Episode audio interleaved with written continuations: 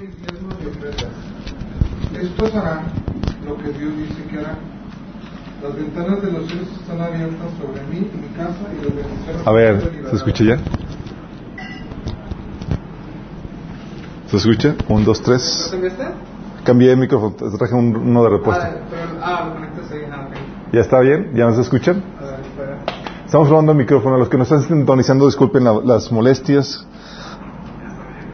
Eh, ya escucha. Genial. ¿Me decías, Rafa? Es un texto que en algunas iglesias dice. ¿Qué dice? Estos son mis diezmos y ofrendas. Estos harán lo que Dios dice que harán. Las ventanas de los cielos están abiertas sobre mí y mi casa, y las bendiciones han sido liber- liberadas y no tengo espacio suficiente para contenerlas todas.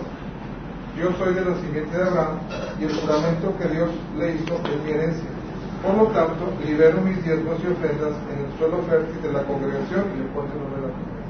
Voytelas. Ok.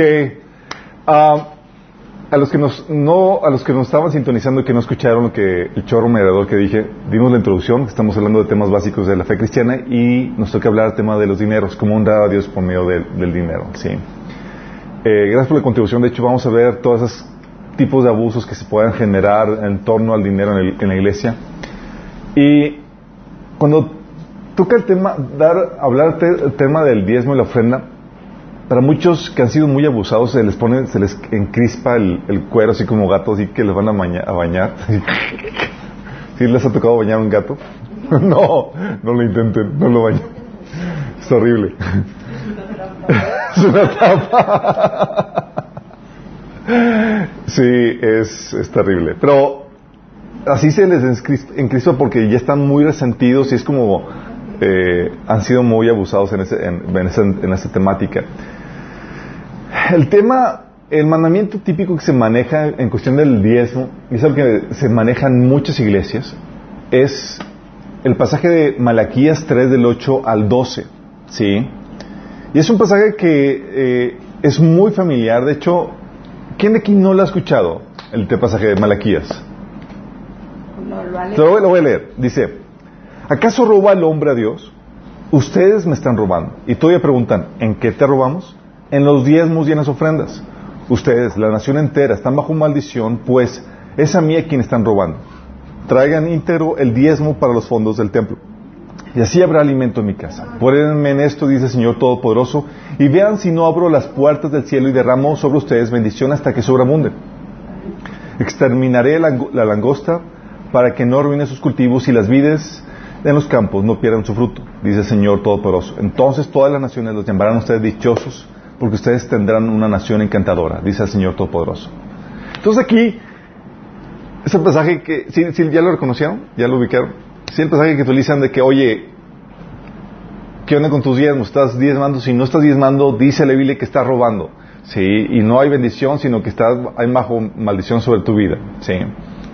Y es la, la, la pena que te, que te ponen y tú estás ahí, tú, pues, como puedas, pues dando de, de, tal vez no tendrás para mantener a tu familia, tal vez no tengas suficiente, eh, pero pues ahí, bueno, ahí le damos, sí, le quedamos con el dinero, porque pues eh, obviamente eh, nos enseñan que es, si no lo damos es robarle a Dios, sí, pero existen varias problemáticas con este pasaje, sí, y quiero que lo veamos en el contexto y obedeciendo los principios de contexto dentro de que la Biblia exige para la interpretación del pasaje. ¿Por qué? Porque el mal uso de este pasaje puede llevarnos a este tipo de condenación, que viene en 2 Pedro 2, del 1 al 4. Esta condenación eh, habla de los falsos maestros. Falsos maestros es decir, que enseñan cosas que no están de acuerdo a la Biblia, ¿sí? O que desvían o, o desvirtúan los pasajes de la Biblia. Dice que, Pedro, que en Israel también hubo falsos profetas, tal como habrá falsos maestros entre ustedes. Ellos les enseñarán con astucia, fíjate, son personas a cristianas, personas que conocen del Evangelio y demás. Dice, con astucia te van a enseñar herejías destructivas y se negarán al Señor que los compró. Esto provocará su propia destrucción repentina. Dice, habrá muchos que seguirán sus malas enseñanzas y, se, y su vergonzosa inmoralidad. Y por culpa de estos maestros se hablará mal del camino de la verdad. Llevados por la avaricia, inventarán mentiras ingeniosas para apoderarse del dinero de ustedes. Voy las.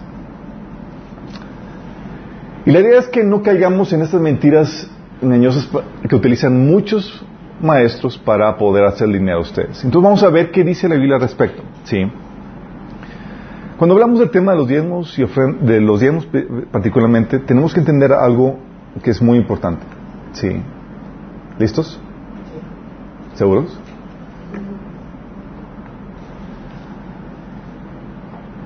El diezmo no aplica en el Nuevo Testamento.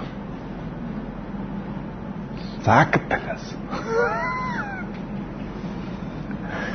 ok, vamos a ver por qué digo esto. Sí, y a los que, a, los que conocen o han estado empapados con la Biblia ya saben y saben qué onda con, con esta temática y, saben para dónde voy. ¿Por qué digo que no aplica en el Nuevo Testamento? Hay varias razones por las cuales no aplica y quiero enseñarles muy bien esta cuestión. Una no aplica porque fue un mandamiento el diezmo para el pueblo judío en el antiguo pacto. ¿Se acuerdan que vimos la Santa Cena? ¿Se acuerdan? por eso la sesión pasada es muy importante porque vimos que eh, la Santa Cena es la conmemoración de un nuevo pacto que se celebró en la sangre de Cristo.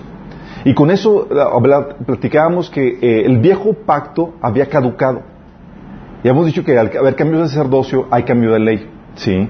Y que el fin del pacto eh, se llevó a cabo en la cruz. Porque ¿qué exigía el antiguo pacto? ¿Se acuerdan? El antiguo pacto, el pacto de la ley, te decía que si tú no obedecías fielmente los mandamientos, tú merecías morir. Estabas bajo maldición y la pena de muerte eh, pesaba sobre ti. Y Jesús vino a cumplir las demandas de la ley y moriste con Cristo, ¿se acuerdan? El morir con Cristo, ya moriste la ley. Moriste ese pacto. Entonces naces para Cristo. Eso lo vimos la sesión pasada. Entonces el mandamiento, eh, y entonces el, mandamiento del diezmo si lo lees en el contexto, es un mandato para el pueblo judío. ¿sí? Ah, por eso, si te das cuenta, en Hechos 15, ¿se acuerdan el concilio de, de, Jerusalén en que los judíos, los apóstoles estaban discutiendo eh, acerca de, de, eh, la problemática porque se estaban convirtiendo los gentiles y decían, pues, ¿qué les, qué les decimos? No son judíos, que los obligamos a guardar toda la ley. Y los apóstoles concluyeron de que no, no les vas a obligar a guardar los mandamientos de la ley del Antiguo Testamento. Los judíos cristianos lo guardaban por cuestión cultural, no porque era necesario. Pero los gentiles se les decía, del Antiguo Testamento nada más van a guardar esto. Fíjate lo que dice, es Hechos 15, del 23 al 29. Dice, los apóstoles y ancianos y los hermanos, a los hermanos de entre ustedes, de entre los gentiles que están en Antioquía, Siria, Cilicia, salud. Es una carta que le está escribiendo los apóstoles a los gentiles. Por cuanto hemos oído que algunos han salido de nosotros, a los cuales no dimos orden, os han inquietado con palabras y perturbado vuestras almas, mandando circuncidados y guardar la ley. Está diciendo, algunos de aquí salieron sin permiso de nosotros que los han inquietado, exigiéndoles que se circunciden y guarden la ley. Nos ha parecido bien habiendo llegado a un acuerdo, elegir varones y enviarlos a vosotros con, con nuestros amados Bernabé y Pablo, hombres que han expuesto su vida por nuestro, nuestro Señor Jesucristo. Así que enviamos a Judas y a Silas, los cuales también de palabra os harán saber lo mismo. Porque ha parecido bien al Espíritu Santo y a nosotros no imponeros ninguna carga más que estas cosas necesarias. Que os abstengáis de los sacrificados de los ídolos, de sangre, de ahogado y de fornicación de los cuales cosas, si os guardares bien haréis, pasadlo bien. Fíjate, dice, del antiguo pacto, estas son cosas que harías bien en guardar. Y cuando habla de, sangre, de ídolos, de ahogado, de fornicación, eh, está hablando de, ídolos, está hablando de cuestión de, ocultismo, de eh, ahogado, está hablando de consumir sangre o de la carne de animales estrangulados y asuntos de inmoralidad sexual, los cuales siguen, se ratifican en el nuevo pacto. Entonces dice los apóstoles del Antiguo Testamento, del Antiguo Pacto, guarden esto, por favor. Sí. Y no se mencionan esto los diezmos. Interesante, ¿verdad? ¿Por qué? Porque el mandamiento del diezmo, chicos, no, no se les olvidó.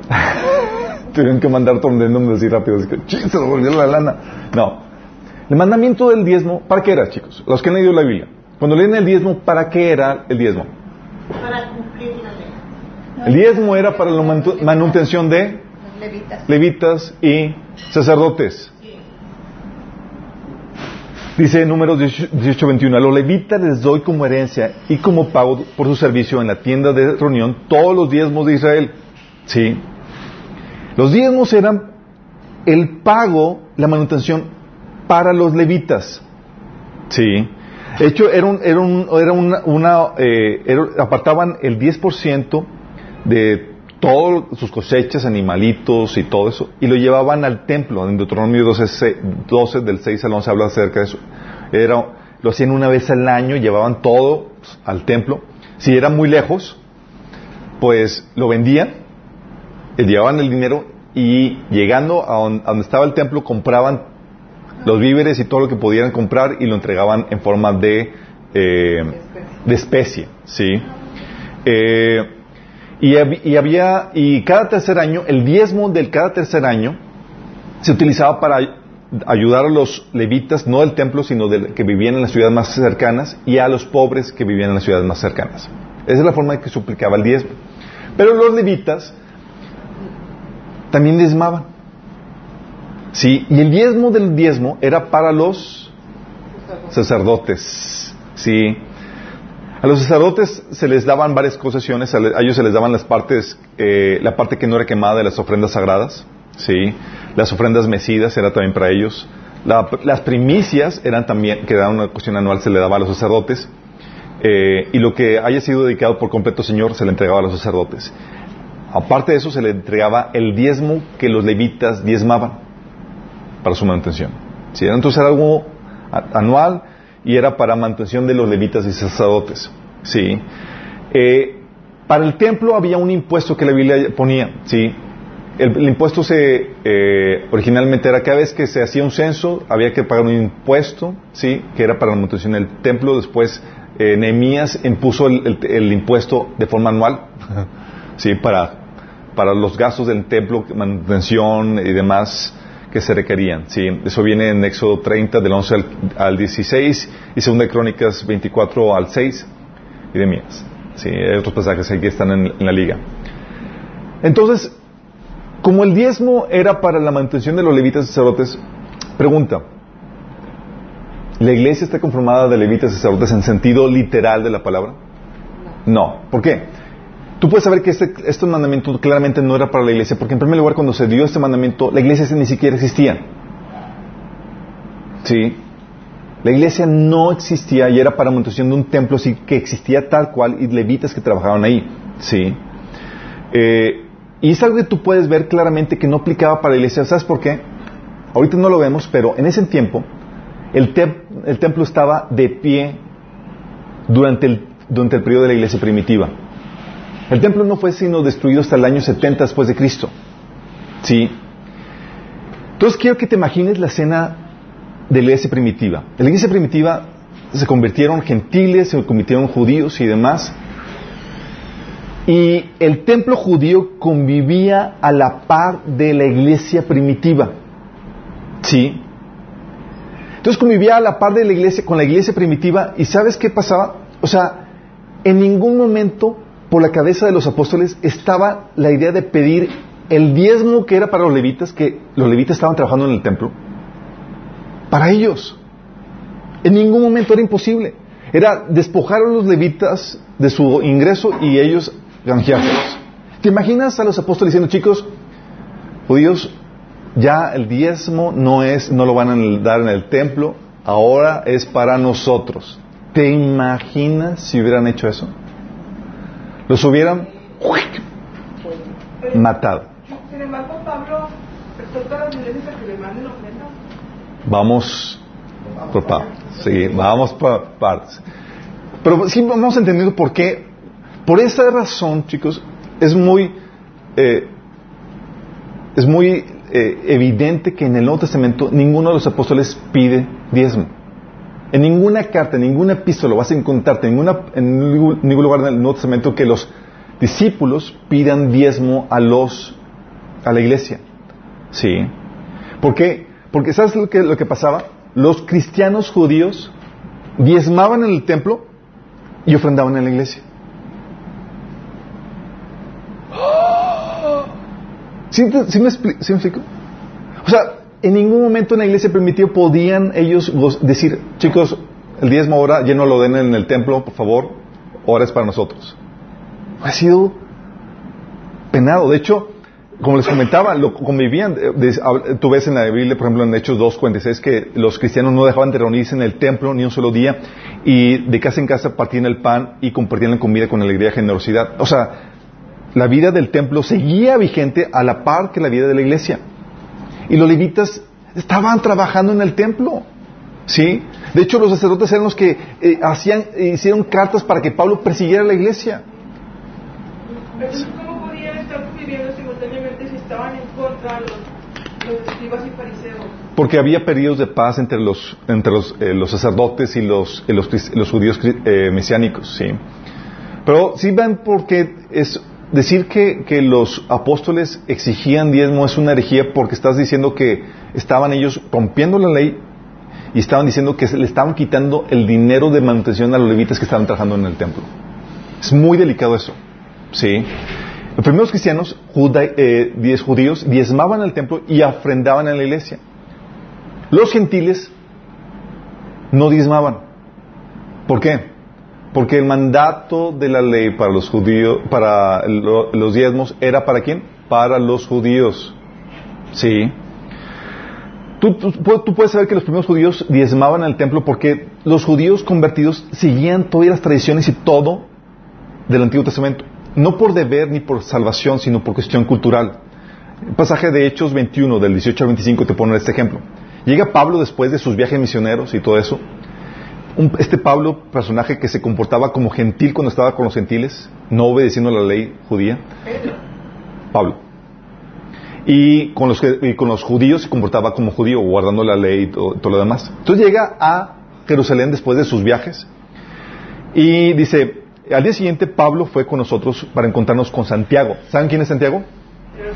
El hermano, el carnal de Jesús, literal, ¿sí? Y todos los ancianos de la iglesia de Jerusalén estaban presentes. Después de saludarlos, Pablo dio un informe detallado de las cosas que Dios había realizado entre los gentiles mediante su ministerio. O sea, fue a presentarles, chicos, así se trabaja, chicos. ¿eh? Digo, porque si alguien trabajaba era, era Pablo. Si después de oírlo alabaron a Dios y luego dijeron, tú sabes, querido hermano, cuántos miles de judíos también han creído. Y todos ellos siguen muy en serio la ley de Moisés. Fíjate, ¿qué dicen? Los judíos se convirtieron y qué? ¿Seguían todavía qué? La ley de Moisés. Porque tenían que hacerlo no por cuestión cultural. Sí es. Dice, pero se les ha dicho a los creyentes judíos de aquí, de Jerusalén, que tú enseñas a todos los judíos que viven entre los gentiles que abandonen la ley de Moisés. Está diciendo, oye, pero tenemos la acusación de que, de que tú estás diciendo a los judíos que no hagan caso de la ley. Sí. Dice, ellos han oído que, que les enseñas que no se circunciden, que no se consideren a sus hijos ni que practiquen otras costumbres judías. ¿Qué debemos hacer? Seguramente van a enterarse de tu llegada. Queremos que hagas lo siguiente. Hay de entre nosotros cuatro hombres que han cumplido su voto. Acompáñalos al templo y, y participa con ellos en la ceremonia de purificación. Y paga tú los gastos que se, eh, para que se rapen la cabeza según el ritual judío. Entonces todos sabrán que los rumores son falsos y que tú mismo cumples las leyes judías. En cuanto a los creyentes gentiles, ellos deben hacer lo que ya les dijimos en una carta, abstenerse de comer de alimentos ofrecidos a ídolos, consumir de sangre o la carne de animales estrangulados y de la inmoralidad sexual. ¿Te das cuenta? Los judíos cristianos seguían qué? Guardando la ley, no porque tenían, no para salvación, sino por cuestión cultural. Ellos seguían diezmando. ¿Los cristianos gentiles diezmaban? No. ¿Y el diezmo que daban los cristianos judíos, para quiénes eran? Para los levitas. ¿Por qué? Porque el templo estaba todavía en pie. ¿Sí te das cuenta por qué bíblicamente era imposible que se pidiera el diezmo en el Antiguo Testamento? El libro más antiguo del Antiguo Testamento es el Apocalipsis, el cual, fue escrito en el año 90-95 después de Cristo por Juan. ¿Sí? Todos los demás libros del, del, del Nuevo Testamento fueron escritos antes de la destrucción del templo. Por eso en ninguna parte de la Biblia vas a encontrarte que se pida el diezmo, porque el templo estaba vigente. ¿Vamos bien?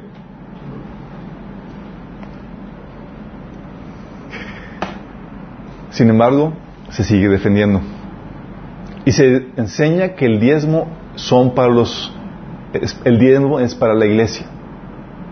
Distorsionando el contexto y la eh, secando el, el pasaje o el mandamiento del, del diezmo, secándole el contexto por completamente. Dicho, Pero cuando todavía no se establecía la ley, Abraham le dio a Melquisedec los diezmos. Objeciones. Primera cuestión, oye, antes de la ley de Moisés, antes de Moisés, Abraham y Jacob diezmaban. Vamos a ver esos pasajes, chicos. Vamos a ver esos pasajes. Todo con- son las típicas objeciones que mandan. Sí. Es una realidad. Vamos a, sí. Dice, Génesis 14, del 17 al 20 habla de que después de que Abraham regresó de la victoria sobre el rey Kedorlaomer, son nombrecitos, el rey Kedor, vamos a ponerle, y todos sus aliados, el rey de Sodoma salió a encontrarse con él en el valle de, Sabe, que es el valle del rey. Y Melquisedec, rey de Salem y sacerdote del Dios Altísimo, lo llevó, le llevó pan y vino a Abraham. Melquisedec bendijo a Abraham con la siguiente bendición: Bendito sea Abraham por Dios Altísimo, creador de los cielos y de la tierra, y bendito sea Dios Altísimo, que derrotó a todos tus enemigos por ti. Luego Abraham dio a Melquisedec una décima parte de todos los bienes que había recuperado. No dio nada de lo que ya era, ya era suyo, sino dio solamente el botín de guerra.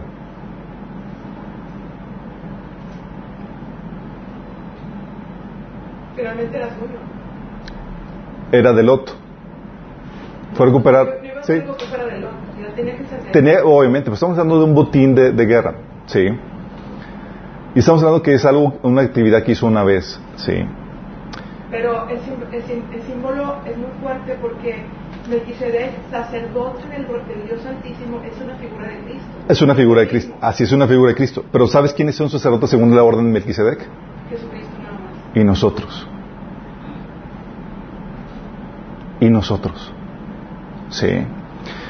El diezmo lo dio del botín y no de sus cosas en cuestión de sus propiedades y no lo daba continuamente. Esa fue una ocasión espe- es- es- especial. Te dices ahí, oye, pues ahí está el principio. Sí, el principio tú lo puedes utilizar, pero no lo puedes poner como una regla. Ni siquiera puedes acusar a otro de robar porque no aplica ese principio. ¿Sí? Puedes ponerle un ejemplo. Sí, oye, dice, es que debemos seguir lo que dicen, dicen, ah, es que Abraham lo hizo, entonces, y dice la Biblia que ustedes eh, también es padre de aquellos que además de haber sido circuncidados, siguen las huellas de nuestro padre Abraham. O sea, que sigue las huellas de nuestro padre Abraham, hay que. Sí, pero también tuvo más concubinas, hizo más cosas, y no- o sea, que sí y que no. Y ese pasaje que utilizan que hay que seguir las huellas de Abraham, realmente está hablando de que hay que seguir la fe de Abraham. La fe de Abraham. Dice ahí en este mismo pasaje en la nueva traducción viviente, dice, Abraham también es el padre espiritual de todos los que han sido circuncidados, pero solo si tienen la misma clase de fe que tenía Abraham antes de ser circuncidados. Sí. Dices, oye, el otro caso, Jacob. Luego Jacob hizo el siguiente voto, cuando vio que estaba en, en Betel, que había escaleras al cielo y demás. Dijo, si Dios en verdad está conmigo y me protege en este viaje, si Él me provee de comida y de ropa, y si yo regreso sano y salvo a la casa de mi padre, entonces el Señor ciertamente me, será mi Dios. Y esta piedra que levantaré eh, como columna conmemorativa será un lugar de adoración a Dios y yo le daré a Dios una décima parte de todo lo que Él me dé. Sí. Sí, ne- como buen judío negociando con Dios, Señor, tú me das, yo te doy. ¿Qué apliquen Sí. el porcentaje del 10. Así es. Tú puedes utilizar el 10% como, como un parámetro a seguir, como un ejemplo a seguir. Sí. Pero sin embargo no lo puedes utilizar como regla porque no es una regla. El hecho de que, oye, hayan utilizado 10% en la, en la antigüedad y demás, no significa que sea una regla, de menos cuando no se ratifica en el Nuevo Testamento. Sí. ¿Por qué dice tú me has robado? Va, vamos para allá. Sí. Entonces cuando habla del diezmo, de que a quién tú me has robado, ¿a quién le dijo eso? ¿A la iglesia? No, Porque la iglesia no existía. Fue al pueblo de Israel. Bueno, también el pueblo de Israel es una figura de la iglesia. Pero nosotros también. Esa es la problemática, cuando alegorizamos tratando de aplicar pasajes alegóricamente para nosotros. No, pero no es, eso, es, eso es una alegoría. Eso es- dice que todo lo que está en el Antiguo Testamento es una sombra. Es una sombra, tiene moralejas, así es. Y, la, y Pablo aplica ese principio al de que el que, el que predica, el que, que los que trabajan en el templo viven del templo, aplicando los levi- de los levitas, ¿sí? Por eso de ahí, sin necesidad de que nosotros alegoricemos ni nada, Pablo saca el principio de que el que predica el evangelio viva del evangelio, pero nunca pone un porcentaje. Ese porcentaje se estableció para el templo. Sí, nunca pone, de hecho vamos a ver qué, qué es lo que, vamos a ver qué es lo que pon- qué es lo que se pone en ese sentido, sí. Vamos para allá.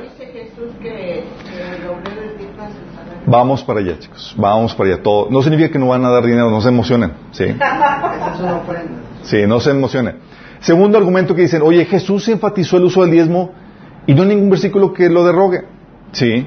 Cuando habla en Mateo 23, 23, que le dice a los fariseos, ¿qué aflicciones espera, maestros de la ley religiosa y fariseos, hipócritas? Pues se cuidan de dar diezmo sobre el más mínimo ingreso de sus, de sus jardines de hierbas, pero pasan por alto los aspectos más importantes de la ley, la justicia, la misericordia y la fe.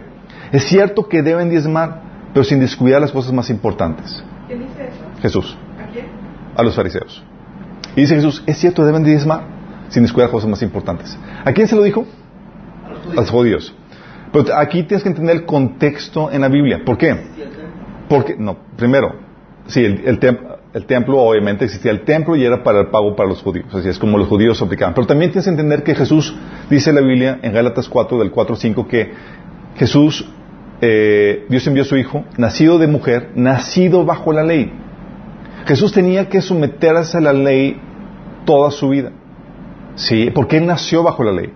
Dice la Biblia en, Mateo 5, del 17 al 19, que no vino a abolir la ley, sino vino a cumplirla. ¿Sí? ¿Y cómo la cumplió? No solamente la obedeció, sino cumplió las demandas de la ley. ¿Cómo? Las demandas de la ley para ti y para mí eran morir por haber fallado la ley. La ley se cumple muriendo en la cruz. Por eso la ley se cumple o se termina cuando en la cruz dice Colosenses 2.14 que Él anuló el acta con los cargos que había contra nosotros y la eliminó clavándola en la cruz.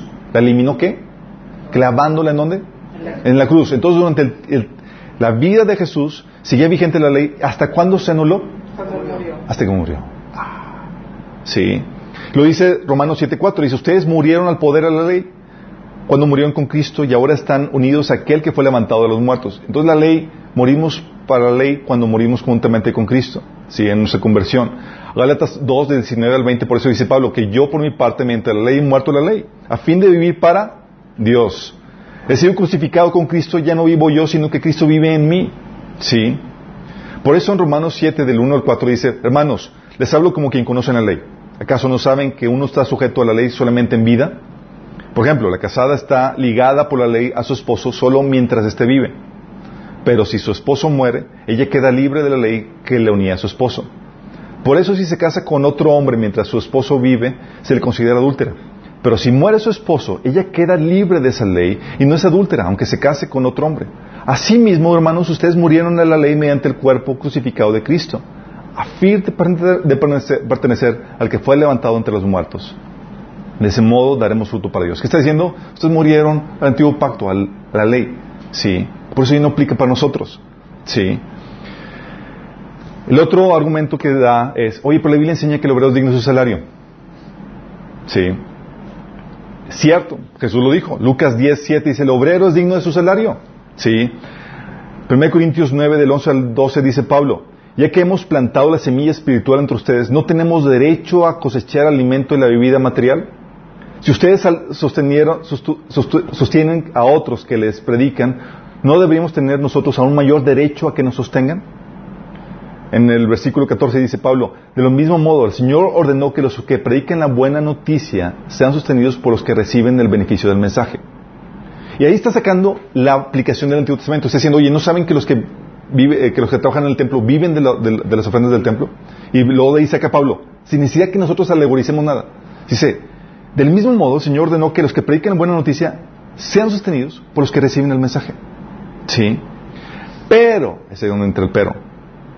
No habla de cobrar el diezmo, sino de recibir alimento, sustento de los que son ministrados. ¿Cómo sabes eso? Mateo 10, 10, Pablo, fíjate lo que dice Jesús. No lleven bolso de viaje con una, eh, con una muda de ropa ni sandalias, ni siquiera lleven un bastón. Fíjate lo que dice. No duden en aceptar la que hospitalidad, porque lo- los que trabajan merecen que se les dé alimento. Pablo estaba diciendo aquí, la enseñanza es con que te sostengan, con que te den tu alimento. Los discípulos no iban, ahí, ya te ministré, ya te liberé, cáele con el diezmo. No cobraban el diezmo. Eran, recibían hospitalidad de lo que la gente quería ofrecer de voluntad propia. Lucas 7, eh, 17 también corrobora este, este principio. Dice, y posad en aquella casa, comiendo y bebiendo lo que os den. ¿Qué? Comiendo y bebiendo lo que les den, porque el obrero es digno de su salario. ¿Qué es lo que está recibiendo el obrero como su salario? La comida y la bebida. Era una especie, era, aunque te sirvan tu plato, date por pagado. ¿Sí te estás dando cuenta la, la- la mega diferencia de lo que nos, de lo que, lo que vemos en la Biblia? Sí. Luego dice, no seas conchudo, no pases de casa en casa. que dice ahí, no pases de casa en casa. Sí. Pero cambiar la situación de que, por favor. Pero bueno, ahí no está diciendo que no se reciba dinero en efectivo, porque Pablo mismo lo pide después. El mandamiento en el Nuevo Testamento es el mandamiento de ofrendar. Y es algo que tienen que entender. Sí. Ofrendar pues en dinero. Déjame, déjame, déjame, déjame explicarles qué onda con eso, chicos. ¿sí? Y eso es muy importante. Haciendo un lado el, die- el diezmo, ya vimos, el diezmo en la Biblia es utilizado para la mantención de los levitas y los sacerdotes. Los líderes de la, de la- de la iglesia en el Nuevo Testamento jamás lo pidieron porque sabían que ese era un mandamiento aplicado para el templo que estaba vigente mientras que ellos existían Templo y sus gastos. su templo y sus gastos. Sí, es los, los los levitas. Sin embargo, Pablo saca un principio de que, así como los que viven en el templo, trabajan en el templo, viven de las ofrendas del templo, así el obrero es digno de su salario. Sí. Y lo que se maneja en la Biblia no es se pide el diezmo, se pide la ofrenda. Y tú ves en el Nuevo Testamento que lo que Pablo pedía era ofrendas, no diezmos. Sí. ¿Por qué? ¿Por qué se debe dar la ofrenda? Hay dos principios que regulan el dar la ofrenda. Y es algo que debes entender muy bien. La ofrenda se da por dos razones. Principio de justicia. Dice la Biblia que al que labora, ¿sí? su trabajo no se le considera sino una deuda. ¿Sí? Es el principio de justicia, no de gracia. Gracia es cuando no trabajé y me dan un regalo. Eso es gracia. Trabajé, se te debe un pago. Es el principio de justicia. Una compensación por tu servicio. Sí, ese principio de justicia. Por eso se da. Por eso es lo que Pablo eh, hablaba en Romanos 15, 27. Dice, hablando de una ofrenda que, que dice Pablo, te lo pone que, oye, recibiste bienes espirituales, contribuye con los materiales. Es el principio de justicia. Fíjate lo que dice. Lo hicieron con buena voluntad, hablando de la ofrenda de los gentiles hacia los judíos en Jerusalén. Dice, aunque en realidad era obligación hacerlo. Fíjate lo que dice Pablo, era obligación. Porque si los gentiles han participado de los beneficios espirituales de los judíos, están en deuda con ellos para servirles con, con las bendiciones materiales. Tómala. O sea, si o sea, es algo muy interesante porque te está diciendo que si tú al serte copartícipe o al recibir algún mensaje, ser ministrado con la palabra, tú generas, contraes una deuda. Qué fuerte, ¿verdad? Así que yo no vengo. No, sigan viniendo, no hay problema, no, no cobro. Me suelto y no puedo. Ahí me la puse en una barra de hielo. Es lo que, pues, es lo que Pablo eh, menciona en Gálatas 6, es que dice, los que enseñan la palabra de Dios deben de proveer a las necesidades de sus maestros, compartiendo todas las cosas buenas con ellos. Fíjate lo que dice. Los que enseñan, los que reciben enseñanza de la palabra de Dios deberían proveer a las necesidades de sus maestros. ¿Por qué? Es el principio de justicia. ¿Sí? La Biblia te enseña que no hay nada gratis. Todo tiene un costo. ¿Sí? Por eso, en, prim- en 1 Corintios 9, del 9 al 14, dice Pablo, que la Biblia, la ley enseña, no pondrás buey, bozal en buey que trilla. Predica, predica el Evangelio, que viva del Evangelio. La ley de Moisés dice, no, pon- no pongas bozal eh, en- para impedirle que coma mientras que trilla el grano. Dice Pablo, ¿acaso pensaba Dios únicamente en bueyes cuando dijo esto? ¿No hablaba a nosotros en realidad? Claro que sí. Se escribió para nosotros a fin de, que tanto el que ara como el que trilla el grano puedan esperar una porción de la cosecha. Ya que hemos plantado la semilla espiritual entre ustedes, ¿no tenemos derecho a cosechar el alimento, la bebida material? Fíjate cómo hablaba, hablaba no de porcentaje de alimento y bebida. Fíjate. Lo dice, si ustedes sostienen a otros que les prediquen, ¿no deberíamos tener nosotros aún mayor derecho a que nos sostengan? Del mismo modo, el Señor ordenó que los que prediquen la buena noticia sean sostenidos por los que reciben el beneficio del mensaje. Qué fuerte, ¿sí?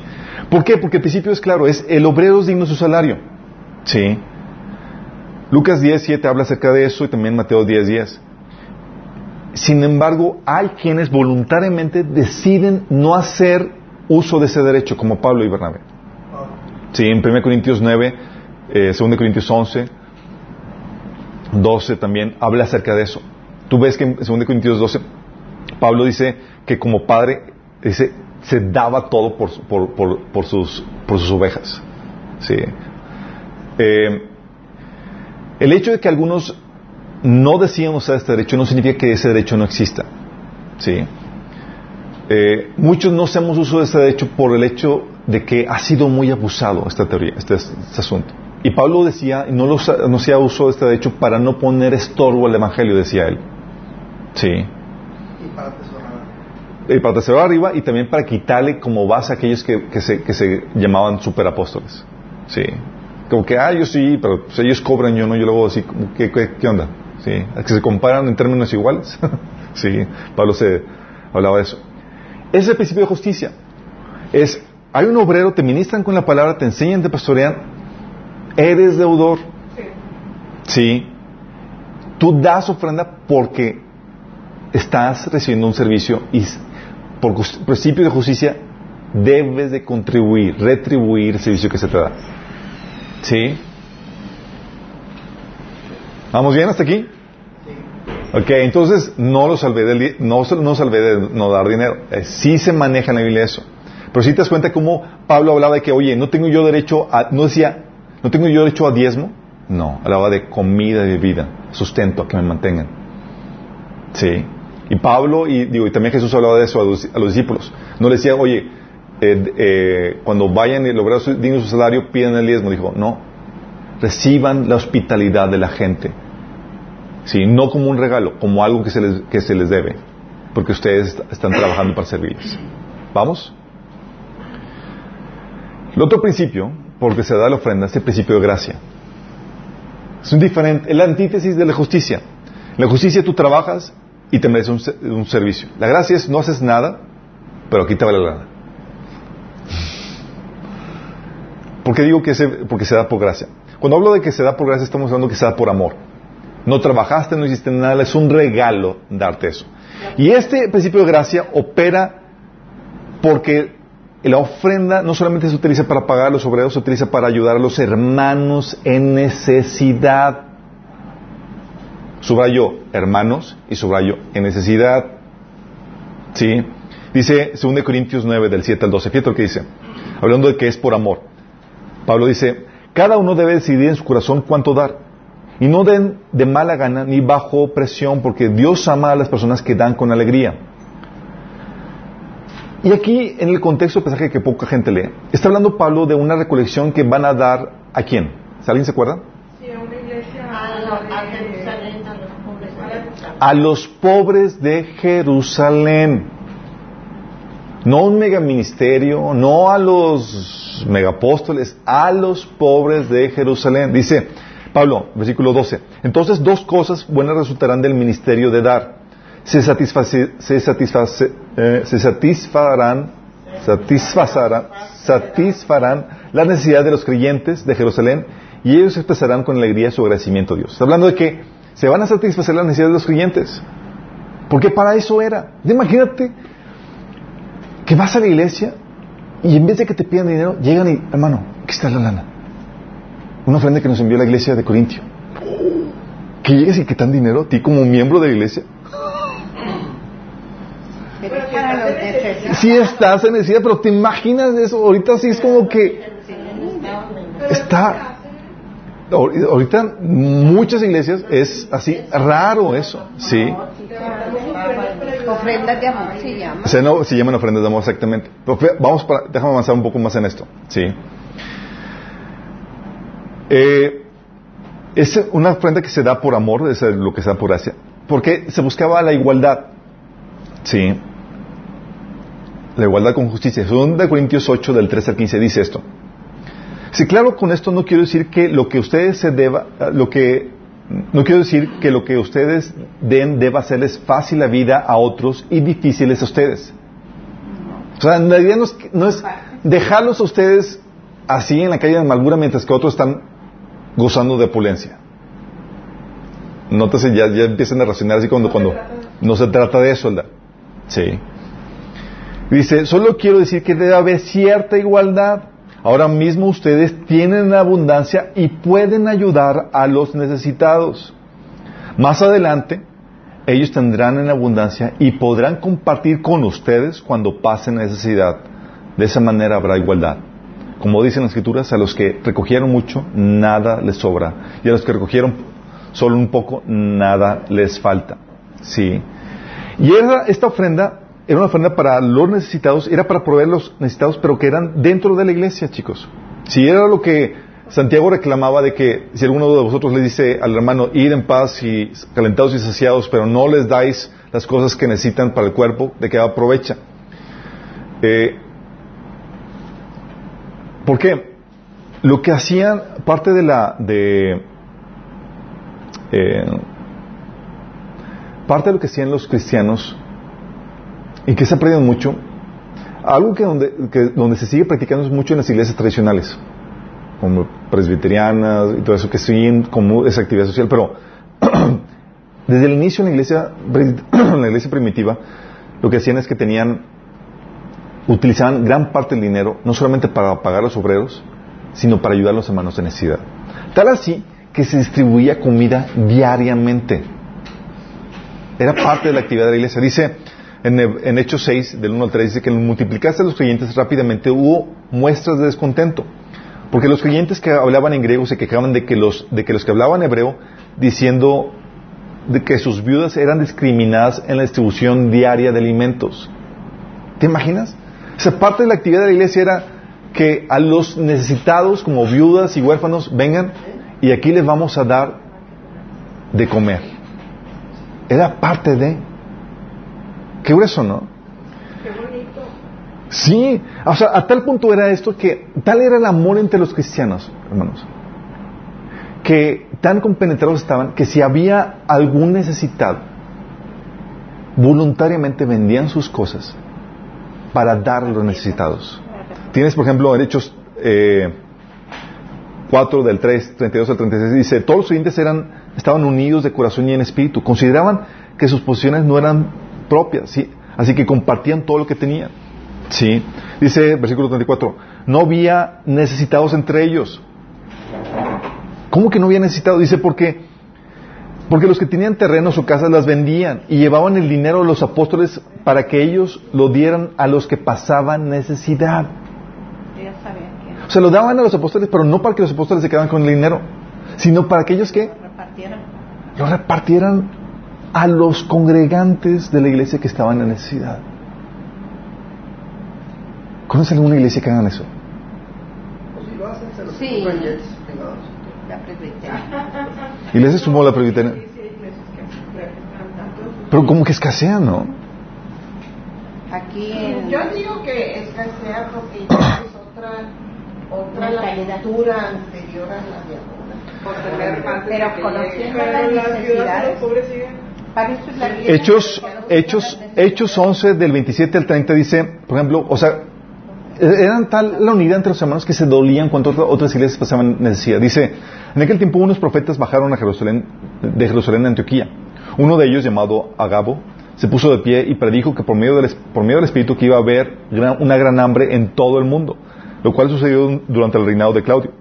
Entonces decidieron que cada uno de los discípulos, según los recursos de cada cual, enviaría ayuda a los hermanos que vivían en Judea. ¡Wow! O sea, tenían la necesidad, ¿sabes qué? Oye, hay, una iglesia que está en necesidad, vamos a enviar ayuda económica. Y era una ayuda que no, que fíjate lo, lo grueso, hasta ahorita no hemos visto una ayuda que no era, pa- no era sembrar en un ministerio, chicos. Fíjense bien esto. Era ayudar a los hermanos en necesidad. Era un dinero que se distribuía entre los miembros de la iglesia. Si estamos viendo, lamentablemente hoy en día, hoy tenemos ministerios de misericordia, chicos. Yo conozco muchas iglesias con ministerios de misericordia, pero la problemática con los ministerios de misericordia es que es un ministerio que está enfocado afuera de la iglesia, a gente no cristiana. Gálatas 6, 10 nos enseña a hacer bien, pero preferentemente los de la familia de Dios. Sí. Eh, y esto es muy importante porque muchas veces ignoramos la necesidad que hay dentro entre nosotros mismos. Me ha tocado ir a iglesias donde están haciendo colectas para comprar o renovar las sillas y el hermano de al lado, yo sé que está batallando porque no tenía ni siquiera para la despensa de este fin de semana. Y nadie en la iglesia ha enterado del asunto. Y todos dando para cambiar sillas La alfombra. o la alfombra, o lo que tú quieras, dices, ¿cómo? O sea, le estamos dando prioridad al local antes que al- a la gente. Sí, porque la forma en que se recolecta el dinero hoy se nos enseña a darle prioridad al ministerio a costa de los miembros. Sí. Y tú ves en la Biblia, tú ves que era un, un ministerio donde se recibía el dinero, sí, por justicia y por gracia, y el dinero se distribuía y se consideraban las, las necesidades de los hermanos. Sabían que tenían una deuda con los hermanos por- que trabajaban en el ministerio y tenían una deuda con los hermanos que, que estaban en necesidad, cuando ellos tenían suficiente para dar. Sí. Pues por eso también se nombran los el consistorio, para que ahí los ancianos, los diáconos, conozcan esas necesidades y las conocer. Exactamente. ¿Cómo se hacía? ¿Cómo se eh, manejaban las ofrendas, chicos? Eh, en 1 Corintios 16, del 1 al 6 y Hechos 27, tú ves que lo que hacían es que juntaban las ofrendas semanalmente, cada vez que se juntaban, ¿sí? Pablo mencionaba, en lo que voy, en lo que llevo, vayan juntando las ofrendas, ¿sí? Aprovechaban cada reunión de iglesia para juntar esas ofrendas, ¿sí? Entonces recogían la ofrenda semanalmente. ¿Y qué hacían? De acuerdo a Hechos 11, Hechos 4, Hechos, eh, 2 Corintios 8, lo que hacían es que daban el dinero al liderazgo de la iglesia. Ponían el dinero a los pies de los apóstoles, los obispos, los diáconos, quienes a su vez lo administraban. ¿Sí? ¿Qué hacían? ¿Quiénes eran los encargados de administrarlo propiamente, de manejar el dinero? Los diáconos. Los obispos o los ancianos eran los que predicaban la palabra. Sí. Y estaban en la intercesión y la administración de la palabra, exactamente. Hechos capítulo 6 habla acerca de eso. Eh, el diácono se encargaba de todas las cuestiones operativas, de manejo del dinero y distribución del dinero. Sí, atención a las viudas y todas esas cuestiones. Sí. Y algo que se decía era que se trataba tener dos figuras porque si no le pesaba mucho la carga sobre el pastor, sí, Eh, sobre el anciano o el obispo. Entonces es la manera en cómo se hacía, manejaba el dinero. Sema- Semanalmente se entregaba el liderazgo de la iglesia y los que ejecutaban el servicio o la administración del dinero eran los diáconos, que eran la figura administrativa dentro de la iglesia. Si tú ves en el Nuevo Testamento que están los que predican la palabra, o ancianos, obispos, y los que ministran el dinero. Ahora, una pregunta. Ahorita me realmente cuando Pablo llegaba a alguna iglesia, eh, se dirigía a los ancianos, porque no había propiamente un pastor, ¿verdad? Sí, había pastores. De hecho, los ancianos, la figura de pastores eh, es, era- es ancianos o obispos, es sinónimo de, de- de- de- pastores. Y había un anciano por cada iglesia en casa. Era el encargado. Era un encargado por cada iglesia en casa. Lo era un grupo de ancianos. Había grupos de ancianos porque había muchas iglesias en casa en una ciudad. Sí. Y, en- y como no se, no, se consideraban de diferentes denominaciones, sino eran todos. Por eso cuando fue Éfeso, a, fue a despedirse de, la iglesia de Éfeso, Pablo, eh, que estaba en el mar, mandó llamar a los ancianos, que eran todos los líderes. Eran lo que hoy llamarían líderes de célula. Pero ellos, ellos sí, ellos sí sabían que, era, que tenían el peso de responsabilidad tremendo porque sí tomaban responsabilidad por las, por las ovejas. Entonces ellos, los líderes de célula o los ancianos, eran los que se iban a despedir a Pablo y les encargaban el- la tarea de- del pastoreo. Sí. ¿Cómo le hicieron cuando, cuando Pablo, cuando Pedro predicó a tres mil y se convirtieron los tres mil? Los metían en casas. Por eso decía que no dejaban de juntarse ¿qué? de casa en casa, como no podías meter a todos, era y entre los apóstoles y demás a distribuirse a predicar entre todas las casas en, eh, casas en los que se en los que se, se levantaban el liderazgo. Y sin embargo Jesús así comía. Sí, pero ¿quiénes eran sus discípulos? Era, una cosa son multitudes. Los apóstoles predicaban en las multitudes en, en el templo, sí, y eso es una cosa, sí, pero sus discípulos era petit comité, sí. ¿Cómo se repartía? La distribución normal era, primero era pago para obreros, principio de justicia. O los que trabajaban, se les pagaba. Segundo era eh, ayuda a los necesitados, operando bajo el principio de gracia o misericordia. ¿sí? Eh, se- obviamente se considera que estás en necesidad cuando no te alcanza para cubrir los aspectos básicos como abrigo y sustento, como dice en 1 Timoteo 6.8. No es para pagar tu estilo de vida. Pastor, ando en necesidad. Dice, ¿por qué? Dices, pues ya no, no puedo renovar el carro este año. Estamos hablando de abrigo y sustento, como dice 1 Timoteo 6.8, que si tienes eso, date por contento. ¿Sí? O sea, no es para, para- pagar tu estilo de vida, ni es eh, por asuntos de mal administrado, de que, ay, pues, pues no sé, no sé ni cómo se me fue el dinero, ni porque no quieras trabajar. ¿Sale? Eh, entonces se repartía para los obreros y a los hermanos en necesidad. Eh, el dinero se utilizaba para gastos de edificio, gastos del templo, del edificio. No, pero a lo mejor. Ah, no. Había gastos de edificio, chicos. No, porque van de casa en casa. La iglesia primitiva, durante los primeros tres siglos, siempre se congregó en casas. No construían templos, chicos. Los primeros templos fueron construidos por el auspicio del imperio romano.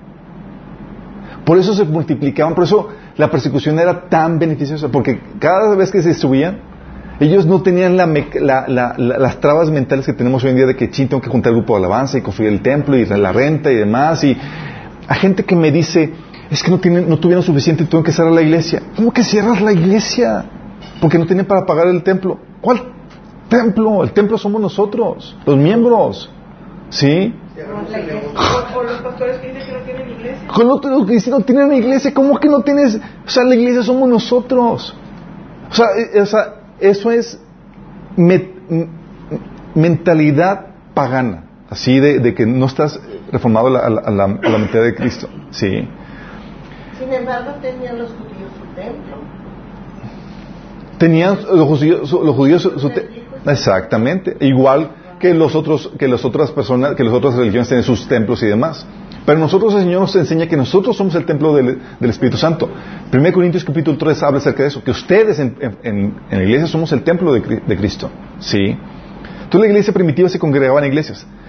Eh, de la iglesia católica es que heredamos la tradición de edificar lugares antes que personas. Es de la iglesia católica, es un rezago que todavía ten- venimos arrastrando. Sí. La iglesia primitiva se juntaba en ¿Dónde iglesias. estamos? Digo, la iglesia primitiva se juntaba en, en- en casas. La iglesia católica, de la iglesia católica, de, de la, la iglesia católica surgió de la unión entre la iglesia, eh, eh, la iglesia con el imperio romano. Sí. O sea, es que el concepto de la catedral es una eh, copia o es una adaptación de los templos Paganos. Exactamente. Eh, Acuérdense, El exactamente. Partenón y todo Acu- eso, entonces trasladas el concepto al cristianismo institucionalizado. Exactamente, exact- O sea, la- acuérdense que, que en el Imperio Romano estaban acostumbrados a, estaban acostumbrados a templos, a lugares dedicados a sus dioses y demás. Entonces, al cristianizarse el, el Imperio Romano, adoptaron esa tradición de, de los monumentos de las de los templos para la iglesia.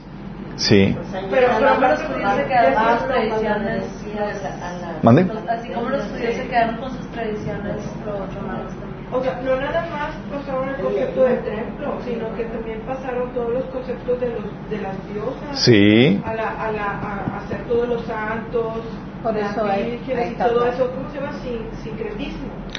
Y De eso- hecho. Y eso fue lo que se... Lo que Le dio al traste. resto de, de la...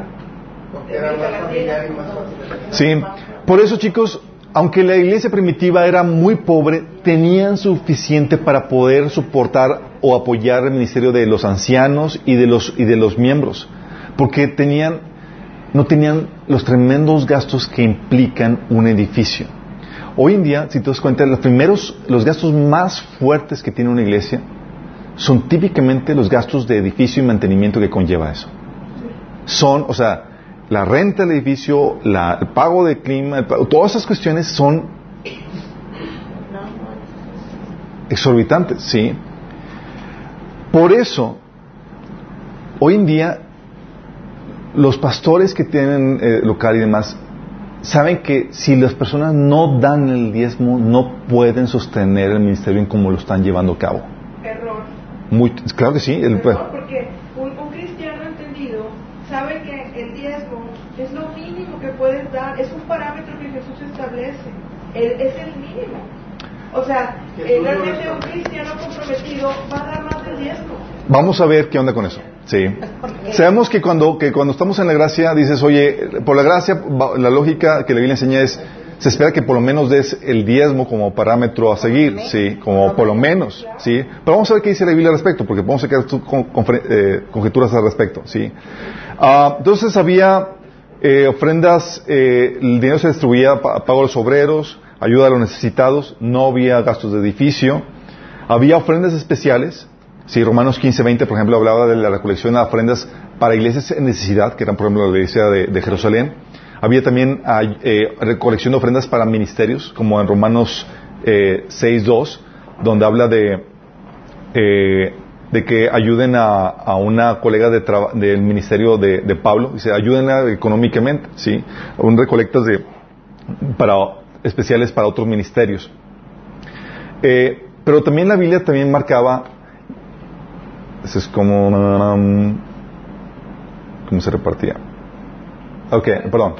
También marcaba la Biblia lineamientos para encontrar abusos, porque podían surgir abusos, de hecho empezaron a surgir. Uno de los primeros lineamientos que puso la Biblia, que se puso en la Biblia es, por ejemplo, el que, el que no trabaje. No coma.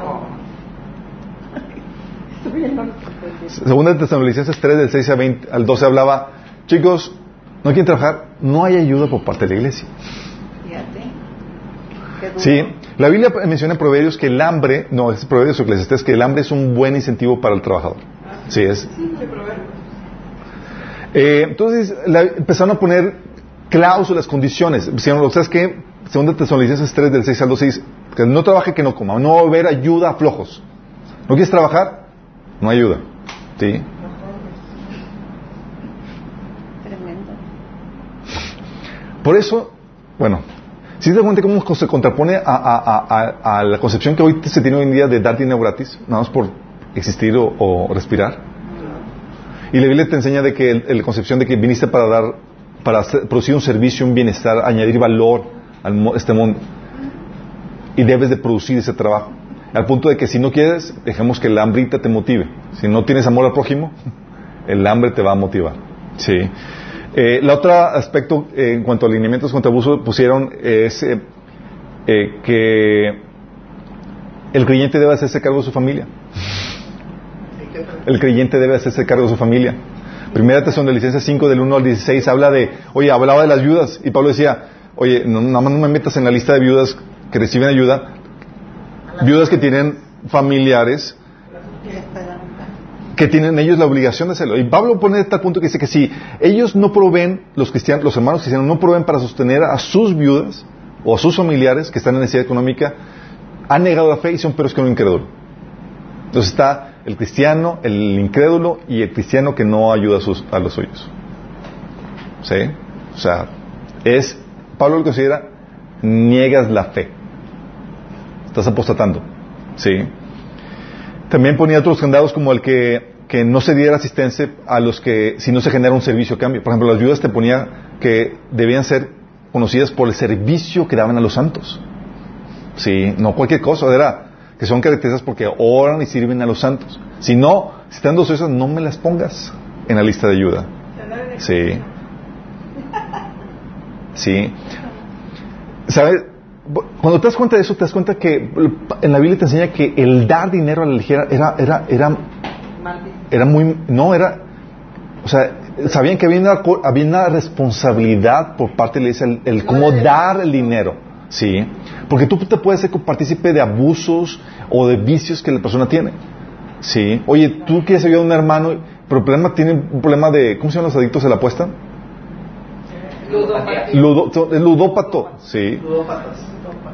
Y si tú no haces ese, esa, esa cuestión de, de investigar, o sea, tú puedes estar apoyando un vicio y ah, llevándolo a la torre. O sea, puedes estar fomentando la, la sociedad, ¿sí? Por eso cuando las personas que son receptivas de ayuda por parte de la iglesia, se tienen que someter a la auditoría del liderazgo de la iglesia. ¿Quieres venir a ayudar? Ok. Vamos a verificar, vamos a auditar tu vida para ver qué está mal o qué es lo que necesitamos para poder ayudar. Queremos ayudarte, pero no, te vamos- no, no lo vamos a hacer irresponsablemente. ¿Sí? La Biblia marca esas cuestiones. Había lineamientos contra los abusos en cuestión de, de- de- del dar. No le hagamos porque me no. Exactamente, no, no se maneja eso. Sí. Que investigar porque. ¿Qué onda? ¿Cuál? Exactamente, sí. Y por eso la ayuda que se daba en la iglesia típicamente era en, en- en especie, era, vente, te va a dar. Nosotros en, en la iglesia hemos tenido la fortuna de ayudar a personas y también para, en lo que investigamos o no, está saturado, compramos la despensa y se la llevamos, órale, sí.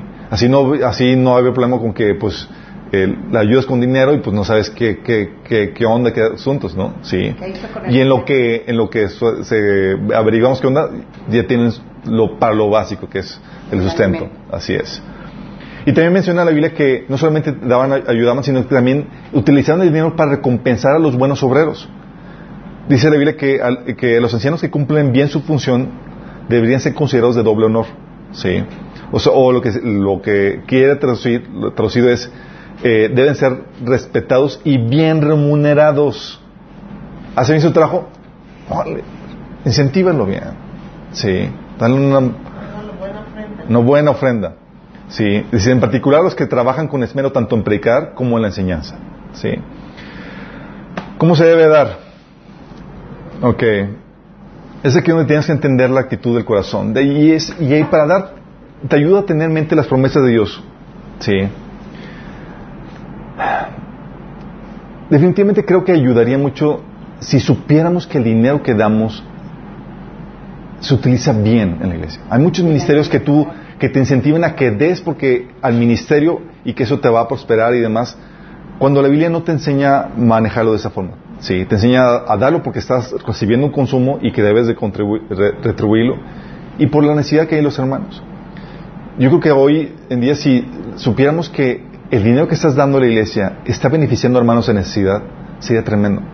Pero también está eso de que lo que da tu derecho no lo sepa la izquierda, tú debes dar. Tú debes dar, así es, pero uno, eso es el que, al que da. Si, oye, no voy a presumir que di, pero si los que están al frente, o puedo ver que se están utilizando el dinero para beneficio del cuerpo, genial, me incentiva a dar más, porque sé que está siendo bien administrado. De hecho, Pablo mencionaba que la ofrenda que ellos daban, dice, ah, lo hacían con toda la reverencia, no solamente delante de Dios, sino delante de los hombres para que, para dar buen testimonio, para que no sea blasfemado el, el evangelio por, por eso, sí. Hay varias cosas que te van a ayudar. Ah, lo que iba con ese comentario que estaba dando era que, por ejemplo, algo que compartimos un, domingo de un sábado en la, en la iglesia era como las ofrendas, unas ofrendas que, que recibimos, eh, tenemos, en nosotros en Minas tenemos la mitad del, dinero es para obreros y la otra mitad es para ofrendas y costos operativos. Y, las, y la- el, dinero para misericordia, siempre buscamos a qué ministerio, qué gente, qué hermano en Cristo está necesidad para, para dar. Y resultó que el dinero que dimos ahí era para unos obreros que estaban a punto de claudicar porque no tenían eh, ingresos.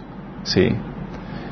Y fue como la contestación a sus oraciones. Fue wow. Y pudimos dar testimonio de, cómo fuimos utilizados como congregación para el beneficio de, de otros hermanos. ¿sí? ¿Qué promesas debes considerar cuando ayudas a los hermanos en necesidad?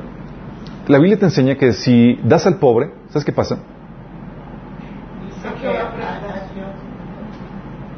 Le prestas a Dios. Qué fuerte. Dice, si ayudas al pobre, le prestas al Señor y Él te lo pagará. Proverbios 19, 17. O sea, quieres tener, o sea, quieres que, que el Señor te deba, si es que le podríamos poner así, es dale al pobre, ¿sí? Y es por eso, al que eh, bajo en esa promesa es que Pablo, extrayendo este pasaje de Apocalipsis 19, 17, da la promesa en 2 Corintios 8, 14. Dice, ahora mismo ustedes tienen en abundancia y pueden ayudar a los necesitados. Más adelante ellos tendrán en abundancia y podrán compartir con ustedes cuando ellos pasen necesidad. Está diciendo, ustedes dan y están prestando y se les va a devolver. ¿Sí? Lo que te está diciendo, fíjate lo, lo, lo de este pasaje, porque te está diciendo Pablo primero de que tu abundancia es para ayudar al, pobre en el cuerpo de Cristo y eso es como un préstamo, el cual se te va a devolver cuando tú pases necesidad. Y es aquí lo que le choquea a mucha gente. ¿Cómo? ¿Que pase necesidad? Sí, Pablo está consciente de las subidas y bajadas en la vida económica de una persona. Nunca en la Biblia se te asegura una estabilidad económica. Al contrario, se dice que los que ponen la fe en el dinero, sí es muy inestable. Sí, 1 eh, Timoteo capítulo 6 habla acerca de eso. Entonces,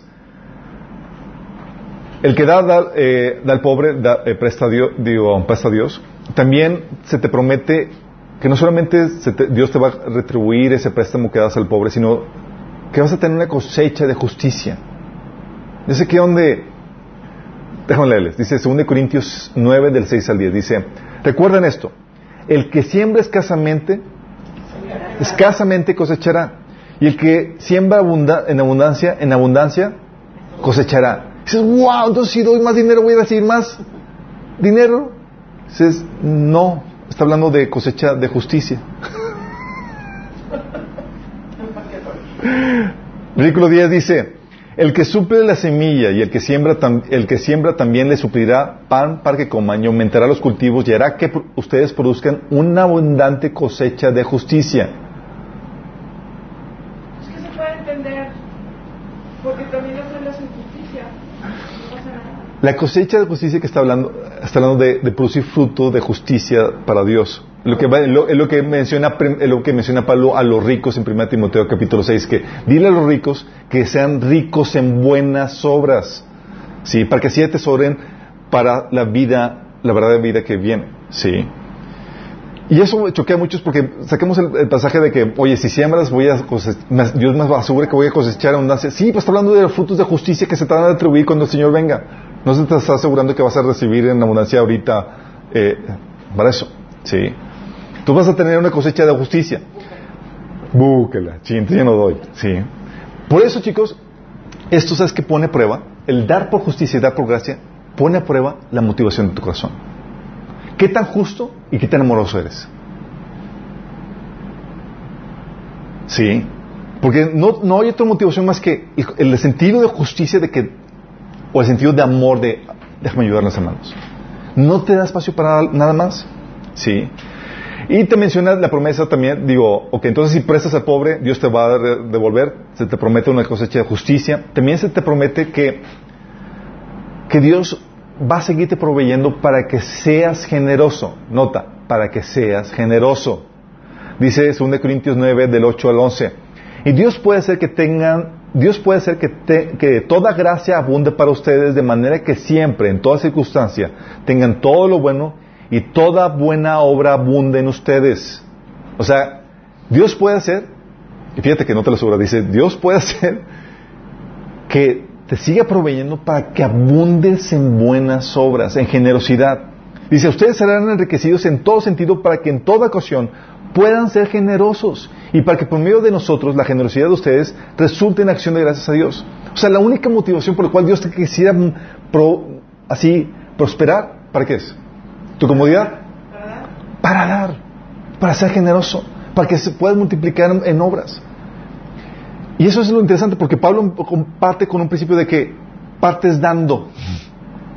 No, Señor, ¿me das para dar? No, es, ¿estás dando ya ahorita? Porque si no eres fiel en lo poco, ¿lo serás y todo y más? Pues no. Dios marca el principio de fidelidad ahorita en lo pequeño. Dice, Señor, dame para conseguir para tu reino y demás, y- pero no das ni así de, de lo, que lo- de lo poquito que tienes, no das. El Señor dice, si eres fiel ahorita en lo, en lo, en lo poco, Mira, tus promesas de que vas a ser fiel cuando tengas mucho, son patrañas. sí. Dios sabe cómo para el corazón del hombre. Entonces, eso es la, promesa para cuando das a los hermanos en necesidad. Das, generas préstamo para Dios, tienes una abundante cosecha de justicia y vas a, Dios te considera para, prosperarte para que sigas siendo generoso. ¿Va? Eso es- debes de considerar cuando das. También la promesa de Dios para cuando das a los obreros. La iglesia de Filipenses era de las pocas iglesias que están dispuestas a caerle con la lana para Pablo. ¿Sí? ¿Lo debían? Claro que lo debían. Sí. Ellos habían sido receptores del trabajo de Pablo. ¿Sí? Dice Pablo en Filipenses 4, del 15 al 16. Y ustedes mismos, filipenses, saben que en el principio de la obra del Evangelio, cuando salí de Macedonia, ninguna iglesia participó conmigo en mis ingresos y gastos. ¡Qué fuerte! Eran regias. Excepto ustedes. ¿Sí? Ser un halago. Dice, incluso a Tesalónica me enviaron ayuda una y otra vez para suplir mi, necesidad. Dice Pablo, wow. Sí, Pablo estaba emocionado. Y lo que dice. Cuando das a pago a los obreros, la Biblia te enseña que se te considera como un sacrificio de alabanza que agrada a Dios. Porque el alabanza solamente no solamente se da en palabras. Dices, oye, cumples tu parte, el cual se te considera como una deuda. Dice Pablo en Filipenses 4:18, dice, ya he recibido todo, todo lo que necesito y aún más tengo hasta de sobra ahora que he recibido de Epafro- Epafrodito lo que me enviaron. Lo dice, esta es una ofrenda, ofrenda fragante, un sacrificio de Dios que Dios acepta con agrazo- agrado. Fíjate, dice, lo que ustedes me dieron, que era un, un deber de ustedes, es una ofrenda, un sacrificio agradable a Dios. ¿Sí se dan cuenta? Es un sacrificio de justicia. Sacrificio de justicia, exactamente. Y luego también te promete una recompensa cuando pagas obreros. Dice Filipenses ahí en versículo 17, dice, no digo esto porque está tratando de conseguir más ofrendas, sino que trato de aumentar el crédito a su cuenta. Es decir, la recompensa que Dios les va a dar cuando venga. Sí. Y luego también darle una promesa de provisión, dice que Dios va a proveer lo que necesitan, dice el versículo 19. Así que mi Dios les proveerá todo lo que necesiten conforme a las gloriosas riquezas que, tienen en- que tiene en Cristo Jesús. Sí. Entonces, eso es la, la promesa que se da a los, cuando das pago a los obreros y ya vimos pagas a la- las ofrendas. Obviamente, bajo la gracia se espera que tu amor y tu amor y tu justicia sea desbordante porque el Espíritu de Dios está en ti y des así como daban fíjate fíjate cómo era la, la actitud de la iglesia primitiva con, con tal de no ver a los hermanos en necesidad ellos vendían aún propiedades para ayudar a los hermanos ¿Cuál, le- ¿cuánto era el amor que ellos tenían?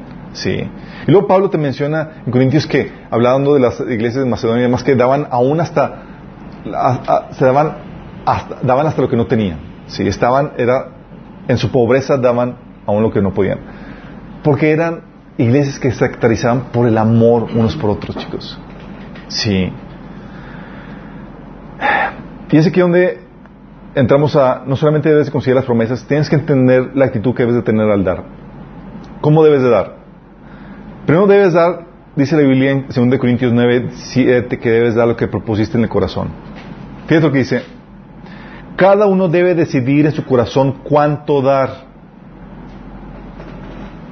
Ups. Ups. No que se mete la mano a la bolsa y la moneda más. ¿Quién es el que decide cuánto dar? ¿Qué porcentaje? ¿Quién? Uno. Tú decides en tu corazón. Dice, no de mala gana, ni bajo presión. Oye, es que me están presionando a dar al diezmo. No aplica. Sí. No es bajo presión, ni es de- por mala gana.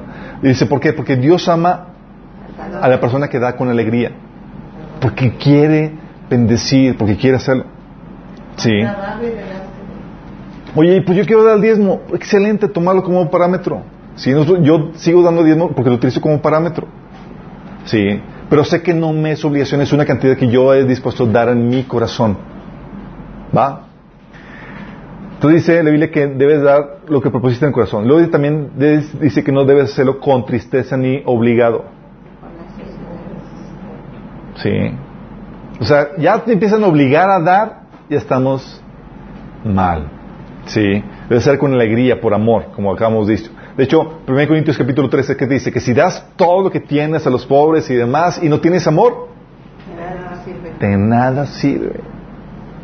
Sí, de nada sirve. Oye, pues no lo estoy diciendo motivado en el amor, ¿no? Sí. ¿Por qué? Porque el amor se prueba en el dar.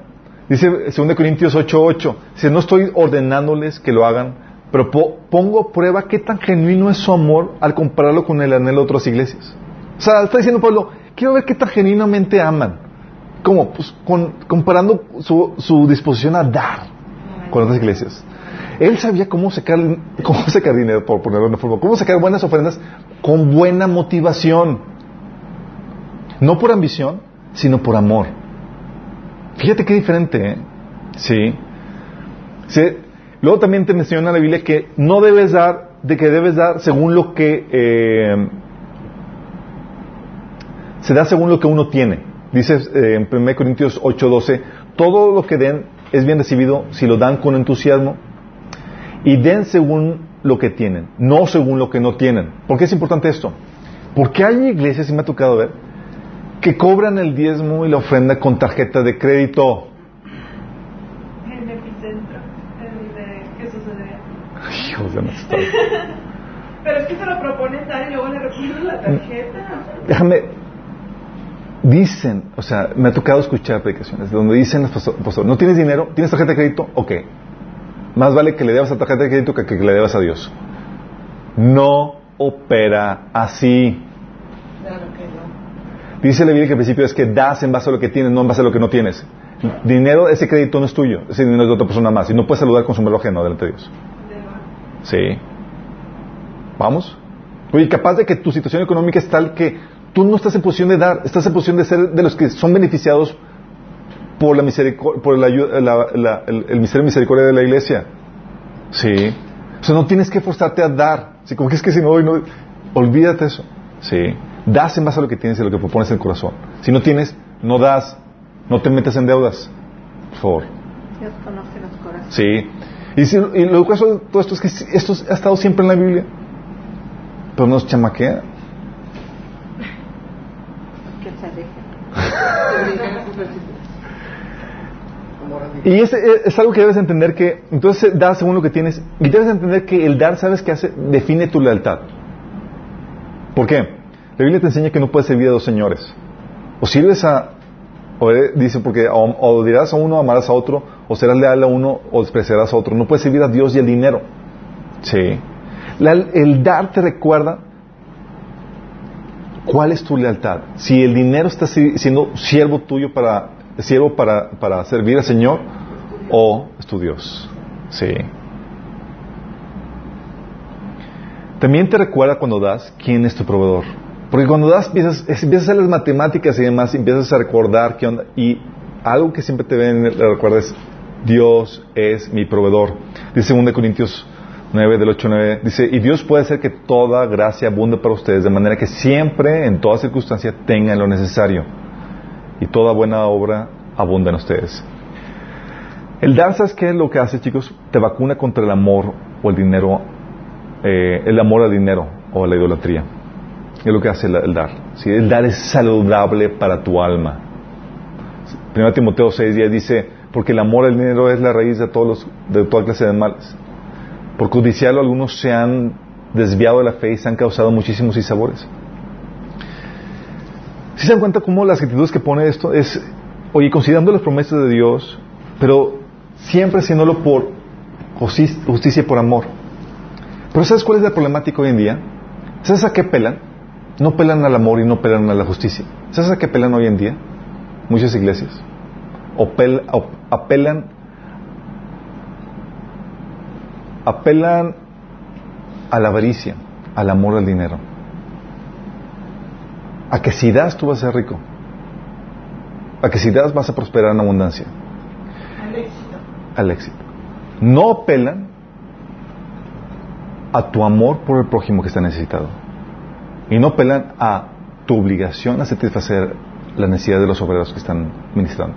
Doctrina de la prosperidad. Porque lamentablemente nuestro corazón está todavía tan distorsionado que damos más por avaricia que por amor o por justicia. Así mal está el asunto. Los pastores saben que si no dan así, no prometen eso, no, la gente no da. Y me ha tocado escuchar comentarios que si no pido el diezmo y no lo, no enseño, a que, pues no dan. O sea, tan mal está la situación que la gente no, o sea, imagínense cómo está la situación.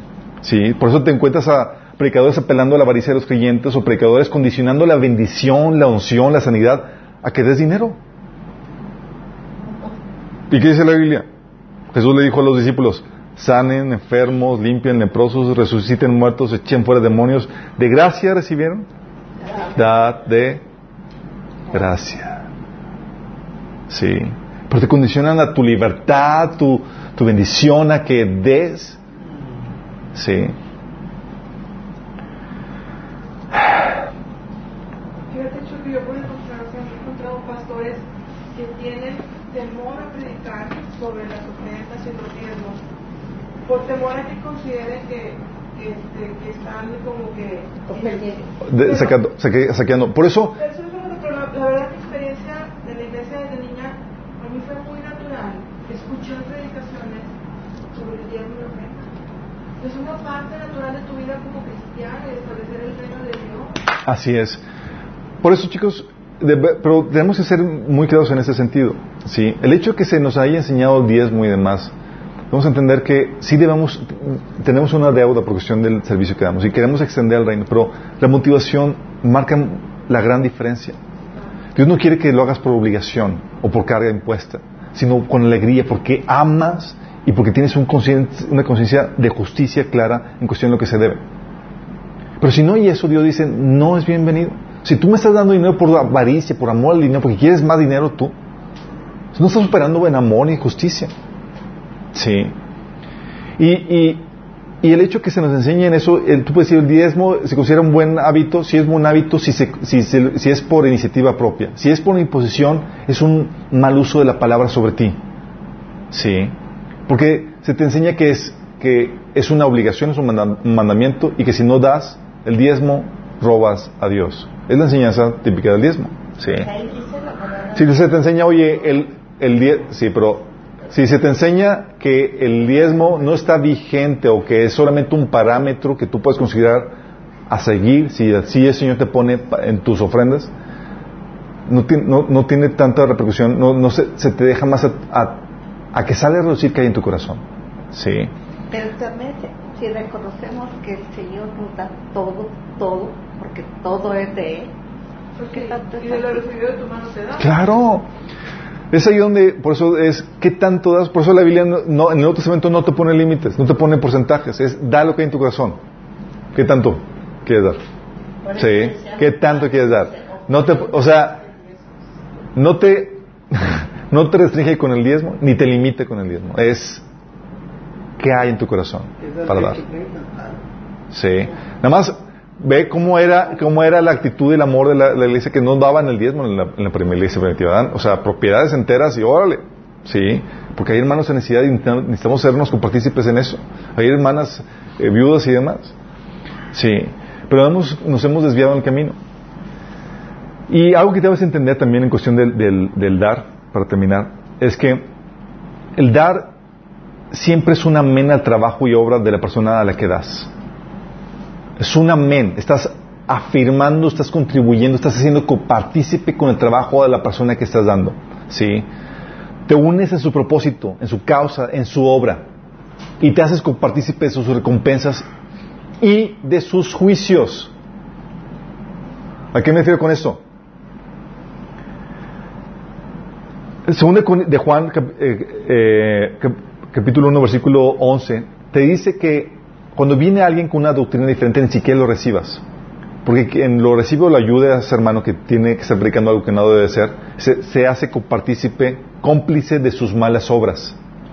Fíjate, apoyar económicamente a ministerios desviados te hace a ti cómplice de sus malas obras. Por eso también decía Pablo, Jesús que el que ayuda a un profeta recibirá recompensa de profeta, el que recibe apoyo tal, porque te haces copartícipe con la persona que, que- que está trabajando. Oye, dices, oye, pues yo no tengo un ministerio, no sé en qué ayudar al Señor y pues no quiero quedarme sin, sin, sin recompensas. Pues hay muchos ministerios con los cuales tú puedes hacerte copartícipe. apoyando económicamente. Sí, inviertes. Oye, quiero un porcentaje de su recompensa, Señor. Y quiero otro, otro- Sí, es en serio, es lo que la Biblia enseña. Pero también tienes que ser cuidadoso porque tú puedes serte partícipe de las malas, cómplices de malas obras, como enseña 2 de Juan 1.11. En los videos de la predicadora esa cristiana que se la pasa diciendo, sí, Ana dame dinero para que te vayas al cielo, y con mil pesos no te alcanza. O sea, entonces está condenando también a la gente que le está dando su dinero. La está engañando. Está engañando, sí. Pero pues si se vuelven copartícipes de Estás- que ella está haciendo. Ta- Sí, pues, o- por eso tenemos que ser muy, muy, so- muy sabios a, a- a dónde das. Pero Sí. si amas a Dios, vas a dar. Pero tienes que saber, tienes, no puedes, no puedes dar, eh, no no, no, no, pero no, no puedes dar a cualquier ministerio sin aplicar discernimiento. Tienes que saber dónde estás dando y asegurarte que realmente estás sirviendo al Señor, sí, y está enseñando bien, sí. mira, por ejemplo, pues aquí. ¿Mande? si los está condenando, necesitas si es para su avaricia y si es para eso, o sea, en realidad, esa gente se está haciendo copartícipe de... Una persona puede dar inocencia y demás, sí, y se va a hacer copartícipe de- del castigo y demás que pueda traer eso, pero no significa que pierdas la salvación, no, no es por, no, no va por ahí, sí. Lo que voy es que va a haber recompensa o te va, va a haber disciplina o va a haber pérdida de recompensa si estás eh, mal usando ese dinero, sí. Pero la Biblia te promete que si tú ves por los intereses del reino, inviertes en él, que promete el Señor, Él te va a proveer la promesa del Señor, sí en Mateo 6:33. Ah, esa es la forma en cómo se maneja, chicos, el dinero en la Biblia. ¿sí? Con esto entonces quiero eh, acabar con esto. De, no se trata de quitarles la carga del diezmo, se trata de ponerles la carga del amor y la justicia. Porque si ustedes tienen un corazón amor, y tienen en abundancia ahorita, van a hacerse compartícipes con los que están en necesidad. Hay mucha necesidad en el cuerpo de Cristo. ¿sí? Nosotros, por ejemplo, en, Minas, el 50% va, eh, va para los obreros y distribuimos entre todos los obreros, ¿sí? de acuerdo trabajo que realizan, y el 25% es para misericordia. ¿sí?